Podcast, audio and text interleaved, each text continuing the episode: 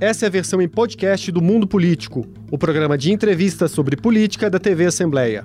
Olá. Hoje no Mundo Político, as disputas eleitorais para o Congresso dos Estados Unidos. Nas chamadas eleições de meio de mandato, são disputados os 435 assentos da Câmara e 34 das 100 cadeiras do Senado, além de 36 dos 50 governos estaduais. O que está em jogo para o atual presidente Joe Biden e o Partido Democrata? E o que isso importa para o Brasil? Eu vou conversar com o professor de Relações Internacionais, Lucas Leite é, professor da FAP. É isso, Lucas? Obrigada por atender, receber a gente para essa conversa. É isso mesmo, eu que agradeço o convite, é um prazer falar com vocês. É, Lucas, as eleições foram na terça, né? Dia 8. Qual é o cenário nesse momento dessas disputas uh, que é, é, polarizam o Partido Democrata e o Partido Republicano? Olha, essa eleição ela tinha uma expectativa muito grande em relação a possível mudança em relação à Câmara, principalmente, mas também em relação ao Senado. Essa mudança seria justamente uma grande onda vermelha que eles falam, né? A, Big Red Wave, uma onda que seria republicana, portanto, em que esses republicanos obteriam, de alguma forma, o controle tanto da Câmara dos Representantes quanto do Senado, e isso não aconteceu como eles imaginavam. Porém, essa lógica da disputa democrata-republicana num sistema majoritário, como é o caso dos Estados Unidos, representa justamente a, a, percepção da maioria da população, porque lá nós temos a ideia de que em cada distrito quem vence leva todo o distrito. Então não é como no Brasil que as eleições para deputados, para uh, federais e estaduais, é baseada aqui, né, no nosso caso, na representação proporcional. Então os partidos conseguem representação proporcional uh, do voto às cadeiras. Lá não. Lá é definida a partir dessa lógica distrital. E isso, portanto, levou a possibilidade ao discurso muito forte, tanto da mídia quanto do próprio Partido Republicano e até dos democratas, que tinham algum receio do que poderia vir acontecer nessa eleição, que seria uma eleição devastadora no sentido, ah, talvez, positivo para Donald Trump.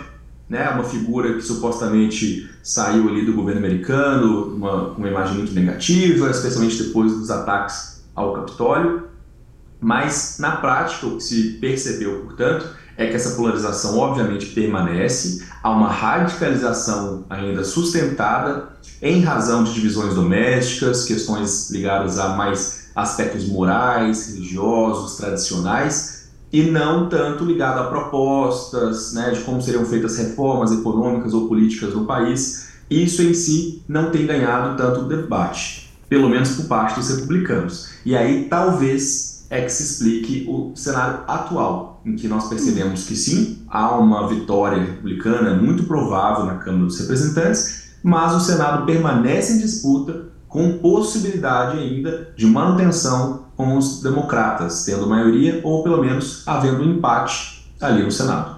Se não é, se não é devastadora, uh, também não é, é positiva para, para Joe Biden.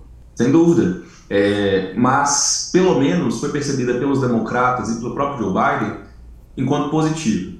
Porque essas eleições de meio de mandato, elas acontecem sempre e elas costumam ser talvez uma forma de referendar o governo presente. Se boa parte da população né, estivesse realmente descontente com o governo ou quisesse de fato um retorno de Trump, do Trumpismo, a gente teria tido talvez essa onda vermelha de forma mais enfática. Isso não aconteceu. A vitória do partido de oposição nas midterms, que são essas eleições de meio de mandato, são de certa forma previsíveis. Elas já aconteceram em outros momentos, existem muitos casos, são frequentes e faz parte do jogo democrático nos Estados Unidos. É a ideia de que o presidente ele tem que trabalhar de forma bipartidária. Isso é comum, isso faz parte das tradições americanas em termos eleitorais e do próprio sistema político partidário. Contudo, né? Aí que está o problema. A gente tem que perceber o seguinte: Biden conseguiu aprovar poucas coisas, né? poucos projetos do tamanho que ele queria previamente. Se a gente pensar, por exemplo, no caso do que, que se pretendia, do que foi prometido, a gente tem mudanças relacionadas ao sistema de saúde, a gente teria questões relacionadas aos grandes projetos de infraestrutura, além dos grandes projetos de auxílio desenvolvimento econômico, industrial, de inovação e tecnologia. E muito disso ainda está sob údice, né? Vamos colocar assim. Ou seja, não foi definitivamente acordado entre os membros do Congresso americano. Por causa disso, o que a gente pode prever né, é que haveria de fato uma dificuldade maior para o Biden caso os republicanos tivessem vencido com larga escala. Essa dificuldade permanece com a Câmara ainda ficando com maioria republicana, mas se de fato os democratas conseguirem pelo menos manter o controle do Senado, essa dificuldade já diminui. Mas não significa que não exista também o Senado, porque não, não é porque Biden é dos democratas, não é um democrata, que o Senado é democrata, que essa aprovação seria fácil, né? seria uhum. agilizada. Então, esse é o problema atual. Mas então, esse risco de engessamento, por um lado, você está falando de um risco de engessamento total caso, caso o Senado Uh, caso os republicanos ganhem o Senado, que aí vai ser uma situação diferente dos dois primeiros anos, não é? ingessa o governo Biden. Não é? Sim. Sim, esse, esse, esse é um, um, um cenário. O outro cenário é que, se de todo ele não foi rejeitado pela população, significa que permanece essa divisão e Trump também não tem lá essa aprovação que estava se esperando. Sim, a questão do engessamento, ela tem que ser uhum tem que ser percebida pelo contexto. Né? Se a gente olhar a questão do engessamento político dos Estados Unidos, quando nós temos Câmara e Senado de um lado ou dividida e o presidente do outro, é, a gente em geral percebe que há coalizões bipartidárias, que ainda assim há possibilidade de negociação, de tentar buscar o meio termo. Hum. Historicamente isso sempre aconteceu. Então a questão do engessamento ela está mais ligada a movimentos e períodos mais de ruptura como por exemplo a questão ah, do governo Nixon, historicamente, lá atrás na história dos Estados Unidos, quando o presidente adotava medidas muito impopulares ou era muito mal visto por toda a população, o Congresso em si atuava sozinho, a despeito de quem era o presidente. Isso sempre foi possível, por isso que há os freios e contrapesos nos Estados Unidos. Contudo, nos dez últimos anos, esse engessamento tem a ver justamente com a radicalização que tem ocorrido no Partido Republicano. Né? Ele tem se aproximado cada vez mais de um discurso de extrema direita, um discurso cada vez mais reacionário, e essa capacidade de interlocução entre democratas e republicanos tem ficado muito difícil.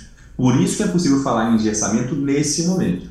Uhum. Ou seja, a despeito de qualquer tipo de resultado que nós tenhamos nessa eleição, ela será de alguma forma engessada estava se prevendo o pior com a eleição de uma maioria republicana em todas as casas e um controle muito grande da Casa dos Representantes. Isso não vai acontecer. Haverá um controle, mas não vai ser total. E no Senado, ainda essa dúvida. Ou seja, o panorama para Biden não é tão ruim quanto se esperava, não é o melhor, né? poderia ser, e nem tão bom para Trump.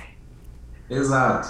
Não é tão... É, para Trump, no caso, é, foi considerado uma derrota. O que a gente percebe nos discursos de Trump, nas notícias que saíram nos principais jornais americanos, é que ele reagiu muito mal, ele achava que haveria uma vitória grande dos republicanos, que uma parte maior dos seus grandes, né, seus grandes apoiadores, inclusive pessoas muito próximas a ele, muito ligadas àquela pauta muito radicalizada do Trump, ele esperava que mais pessoas fossem eleitas nesse sentido, e não foram. É claro que ele teve vitórias importantíssimas, né? Mas surgiu também, inclusive, na própria Flórida, DeSantis, que é um possível candidato fortíssimo nas primárias daqui a dois anos a tentar a eleição para a presidência dos Estados Unidos. Ou seja, Trump, além de não ter conseguido uma quantidade maior de apoiadores né, no Congresso americano e entre governadores eleitos, ainda percebe o surgimento de novos atores políticos dentro do seu próprio partido com uma capacidade de diálogo e, né, e de construção, portanto, bipartidária é muito maior que a dele. Agora, Lucas, é, como é que você interpreta é, essa, digamos, essa surpresa em relação ao resultado, não é? Porque de forma é, parece que até o próprio Biden é, se mostrou aliviado, quer dizer, sinal de que ele também foi surpreendido. Uh, Trump está sofrendo uma derrota é, junto ao eleitorado também? Eu não sei se derrota ou a extrema direita ou essa, esse, esse nível de extremismo está incomodando aí que tá é, esse é outro problema que a gente também enfrenta no Brasil. É a mesma coisa. Há um discurso muito radicalizado que tem uma grande parte da população que se conecta a ele, que vê sentido nele e que, portanto, vai continuar votando nessas propostas, né? que é justamente de enfraquecimento da democracia, das instituições, do poder do Congresso e do, da Suprema Corte, no caso dos Estados Unidos, e do STF aqui no Brasil. Muito similar ao que acontece aqui no nosso país e que tem acontecido até agora, né, no período, nesse período eleitoral brasileiro. Por que então né, essa característica? No caso do Trump, não é que ele foi derrotado, mas é que ele esperava uma vitória maior. Então, por isso, ele tem considerado isso enquanto uma derrota e tem começado a cobrar de seus apoiadores né, porque isso aconteceu. Mas a gente precisa olhar também para o fato de que Trump perdeu a última eleição justamente porque grande parte da população americana não se sentia mais confortável com esse tipo de narrativa extremamente radical, com essa lógica divisória da população muito forte e com a falta justamente de propostas efetivas para aquilo que foi prometido. Então, se a gente pegar, por exemplo, né, a atuação do Trump enquanto um grande defensor do combate às grandes empresas, às grandes corporações, interessante o discurso, né, populista, claro, mas que atende justamente à classe trabalhadora, que buscava se proteger mais, buscava mais direitos trabalhistas, por exemplo, nos Estados Unidos, que é um país que, em que isso é muito, muito inferior ao caso do Brasil. Agora, se nós olharmos o que de fato aconteceu no governo Trump, não houve essa disputa efetivamente. Não houve de fato legislação ou nada que impusesse novas normas em relação às grandes empresas. Ou seja, esse eleitorado médio, que a gente chama de working class, white working class, né, uma classe trabalhadora branca, média, com nível superior, que vive ali mais no nordeste do país, em outras regiões metropolitanas, ela tem se afastado desse discurso à medida em que ela tem percebido que a narrativa republicana está muito mais conectada com a ideia de Estado mínimo, diminuição do peso do Estado, em última instância, portanto, de uma delegação maior para o setor privado das decisões, em geral, das relações de trabalho. Então, quando ele percebe que os democratas querem reforçar esses direitos, e tem feito isso ao longo da história de forma mais empírica, né, de forma prática, isso tem sido percebido, há essa correlação. Ou seja, o elemento moral que elege Trump as pessoas que escolhem esse elemento vão continuar votando Trump, vão continuar votando nesse discurso mais radicalizado. Agora, quando a questão é a economia, é o pragmatismo e o que, que se oferece de fato, os republicanos com Trump não foram é, capazes né, de oferecer uma alternativa uhum. viável. Agora, essa eleição também mostrou um movimento, é, em alguns aspectos, progressista, não é? É, foi eleita uma governadora lésbica. É, foi, é, três estados se manifestaram contrários ao que a Suprema Corte tinha posicionado em relação ao aborto e, e, vão e houve um plebiscito, não é, pelo aborto legal. Como é que você entende isso, essas manifestações desse, dentro desse contexto que você estava colocando aí? Eu, eu usaria a frase da Hillary Clinton, né, de que o, as mulheres, principalmente dos Estados Unidos, não querem perder direitos. Elas tinham direitos reconhecidos pela Suprema Corte durante muito tempo, eles eram prática, né, eles eram inclusive normalizados, a população americana sabia da existência deles, as mulheres usavam desse pressuposto, desse direito, que é ligado à questão do direito reprodutivo, e por causa de desavenças e de maior conservadorismo na Suprema Corte americana, também ligado à questão do governo Trump, que indicou parte desses ministros para essa corte, né, nessa nova formação da corte, o que, que aconteceu? A Suprema Corte tirou essa legitimidade das leis que determinavam que as mulheres teriam direitos reprodutivos e, na prática, o que aconteceu foi que os estados se viram obrigados, de alguma forma, a tentar regular essa questão via legislações estaduais, uma vez também que a Federação dos Estados Unidos, ela de fato ela respeita muitas diferenças regionais. Então, os hum. estados têm constituições próprias muito específicas, com diferenças muito grandes entre uma região e outra. Nessas eleições, portanto, foi possível uh, votar em algumas outras questões, ou seja, não escolheram só representantes. Puderam votar entre se havia, portanto, a, a autorização do aborto ou não, se haveria autorização para uso medicinal ou uso recreativo de maconha, por exemplo, e até mesmo votação sobre alguns direitos civis políticos eleitorais que vinham sendo ah, diminuídos ou, havia, ou porque havia algum tipo de coerção em relação a alguns grupos de votantes nos Estados Unidos, em especial pessoas negras e pessoas mais pobres. O que se esperava era que, na verdade, isso atrapalhasse a vida daqueles que defendiam né, os direitos reprodutivos, esse direito histórico das mulheres hum. no país. E o que se viu foi o contrário. Né? Em boa parte desses estados que colocaram a votação em relação ao aborto, o aborto foi aprovado.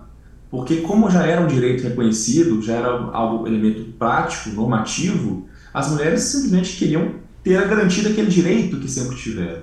E na questão da maconha, mostra também, portanto, como muitos estados americanos têm se tornado mais progressistas, não só por uma questão natural, de uma suposta evolução da sociedade ou coisa do tipo, mas porque a sociedade americana ela não é necessariamente totalmente conservadora, ela é uma sociedade muito diversa.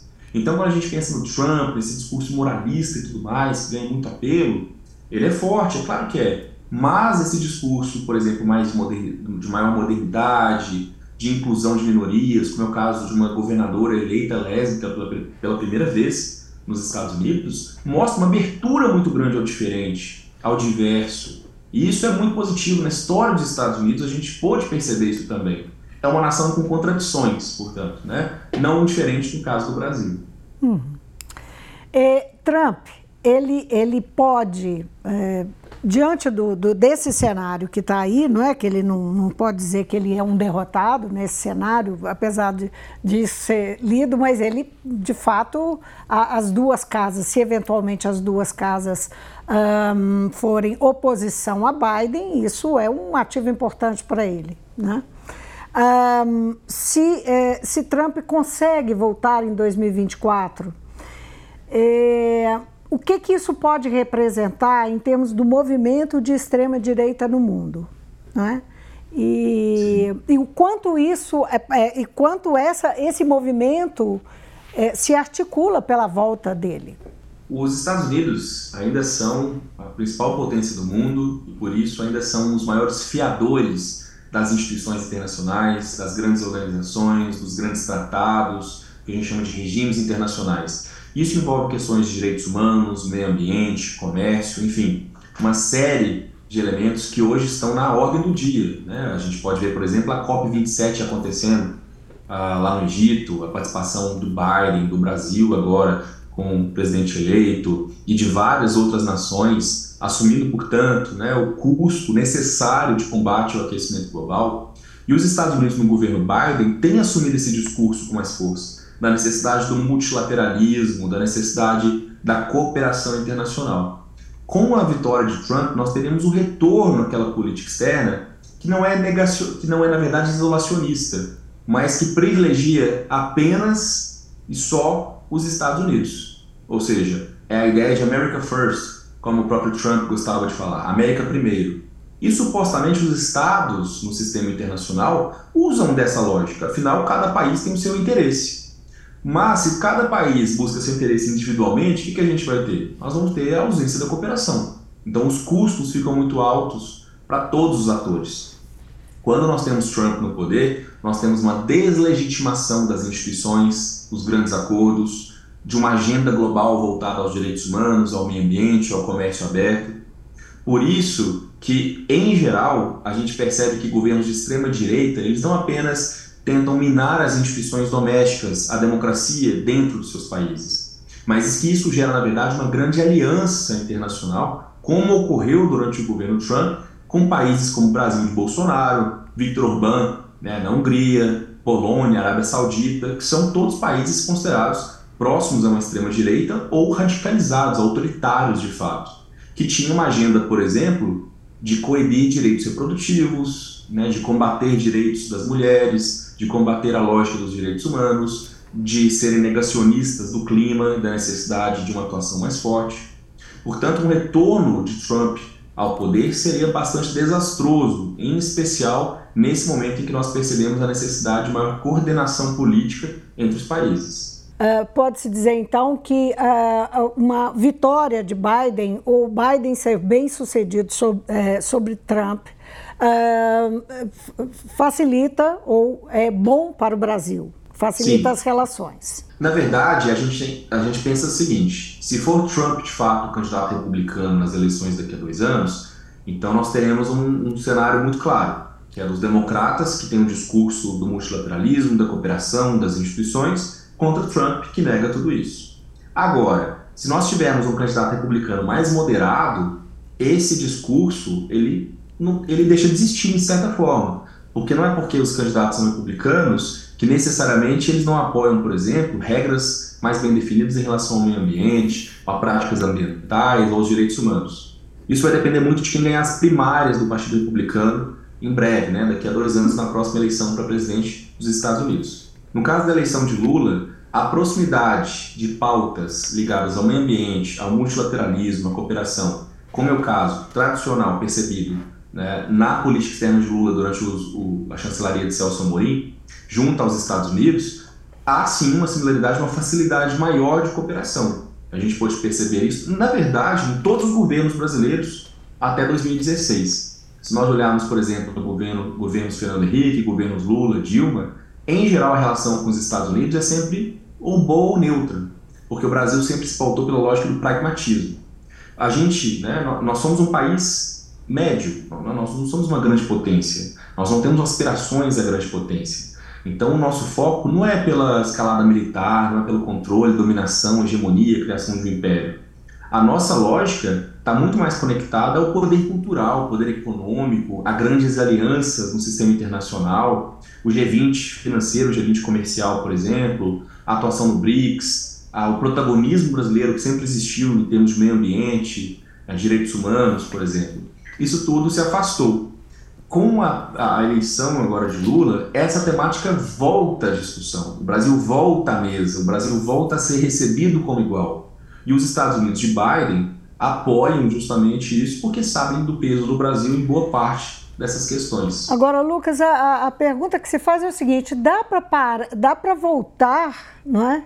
é, com, é, com todas essas, uh, enfim, premissas da política externa brasileira que eram adotadas até 2016, daquele ponto em diante, ou existe um, uh, nós vamos ficar aí com um passivo não é, em relação à política externa, que uh, o Brasil vai ter que fazer um esforço maior para recuperar espaço.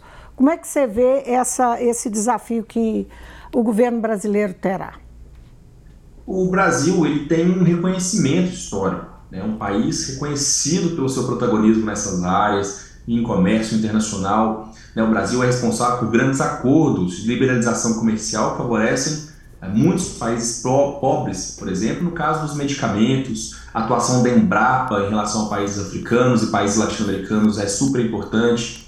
Nossa relação com China, com Estados Unidos, com a Europa sempre foi muito boa. Então, nesse aspecto, o Brasil já tem de fato uma relação histórica. Não se esquece também quem foi o Brasil, quem nós, desde a nossa redemocratização, nossa capacidade de gerar interlocução na América Latina, no, com o continente africano, com a própria Europa, com os Estados Unidos, enfim, as nossas relações em geral sempre foram muito boas. Foi um pequeno período, recortado, portanto, de um afastamento muito grande, e que o Brasil tornou-se um páreo né? Foi um país que a gente brinca que ninguém queria tirar foto né, com o Brasil, ninguém queria sentar à mesa com o Brasil. Porque foi um país que seguiu a esteira, a reboque dos Estados Unidos de Trump. Só que Trump e os Estados Unidos têm recursos para garantir uma política externa mais isolacionista, focada nos próprios interesses, individualmente. Nós não temos. Nós ainda somos um país pobre, nós ainda temos uma necessidade grande de buscar no comércio internacional né, boa parte dos nossos recursos, investimentos, investimento externo direto. Então, a busca por esses elementos sempre foi essencial nos governos brasileiros e isso foi esquecido nos últimos cinco anos. Então, por isso que eu digo, olha, pode ser que seja difícil um pouquinho, pode ser. Pode ser que em algumas áreas a gente tenha que reaver nossos acordos, repensar nossas relações, mas de forma geral, eu acho que tanto a figura do presidente eleito Lula traz de volta essa ideia de maior legitimidade, quanto uma propensão, a vontade de participar por reconhecimento histórico do país enquanto um país protagonista em diversas áreas. Uhum. Agora, uma, uma, última questão que a gente volta lá na, na, na formação, na composição do Congresso americano, para questionar. Uma parte significativa dos congressistas, um terço, uh, não reconhece a vitória de Joe Biden desde 2020. Né? É muita coisa, né? Um terço da Câmara. É. Você acredita que vai que isso aqui tem alguma possibilidade de se repetir com Lula no Congresso Nacional? Não, acho muito difícil. Os dois países, as relações entre executivo e legislativo são muito diferentes. No caso dos Estados Unidos, então, é importante lembrar que em torno de um terço, mais ou menos, daqueles todos os congressistas que falaram que não reconheciam a eleição de, de Biden, um terço de todos eles não foi reeleita. Então a gente percebe que isso teve efeitos muito negativos para boa parte desses republicanos.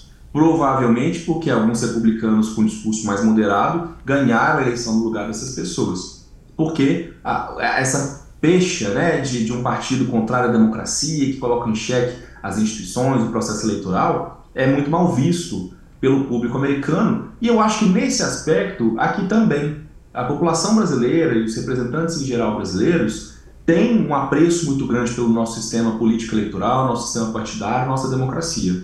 Nós ainda somos uma democracia frágil, muito nova, mas eu acho que já se institucionalizou de uma forma muito positiva, o que não significa que haja roubos antidemocráticos e que não haja tentativas de questionamento do nosso pleito ele, né, na verdade, o pleito brasileiro já foi reconhecido por diversos países. Na verdade, a maioria dos países foi muito rápida em reconhecer as eleições brasileiras, a vitória de Luiz Inácio da Silva.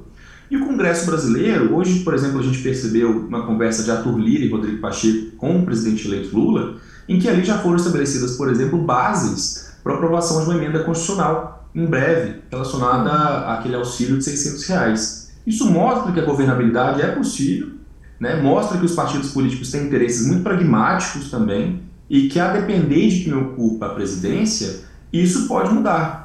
Então, as relações de poder, né, elas determinam muito para onde vão também os congressistas brasileiros. Então, eu, eu não vejo é, essa questão se tornando uma pauta, por exemplo, né, de muitos deputados serem eleitos, fazer um grande bloco no Congresso de não reconhecimento ao presidente Lula. Oposição haverá, é óbvio, e a democracia é isso mas eu duvido muito que haverá de fato uma voz muito grande no sentido de uma oposição clara que tenta derrubar ou, ou pleitear impeachments ou processos contra o presidente. Lucas Leite, foi um prazer falar com você. Muito obrigada por essa conversa. O prazer foi meu, eu que agradeço o convite. Só lembrando que esse resultado aí é, deve sair de dois estados, não é? Que é Nevada e qual é o outro estado que tem chance de sair Georgia. agora? Não, Geórgia é o que foi para o segundo turno, que é só em dezembro, Isso. não é? Tem mais um estado aí, além uh, de Nevada, que uh, deve sair nos próximos dias. E você sabe mais ou menos quanto tempo? Quanto tempo leva? Olha, é esperado que nesses estados onde ainda há uma disputa muito próximo do fim, a gente tenha até semana que vem. Uhum. Mas no caso da Geórgia que eu comentei, a gente só vai saber de fato em meados de dezembro, ou seja, pode ser que a gente a gente tem uma, um Senado completamente dividido e a gente só saiba lá para o final de dezembro, de fato, quem vai controlar o Senado americano. É isso aí, então vamos aguardar, né? Ver o que, que vai acontecer. Muitíssimo obrigado outra vez. Agradeço. Eu conversei com o professor de Relações Internacionais da FAAP, Lucas Leite, sobre as eleições de meio de mandato nos Estados Unidos e as implicações para o governo do democrata Joe Biden. Eu fico por aqui, obrigada pela companhia. Até amanhã. O Mundo Político é uma realização da TV Assembleia de Minas Gerais. Nesta edição, a apresentação foi de Vivian Menezes, a produção é de Tayana Máximo, a edição de áudio é de Tarcísio Duarte e a direção é de Alevi Ferreira. Você pode seguir o Mundo Político nos principais tocadores de podcast. Assim, você não perde nenhuma edição do programa. Para assistir a essa entrevista e aos outros conteúdos da TV Assembleia, acesse almg.gov.br/tv.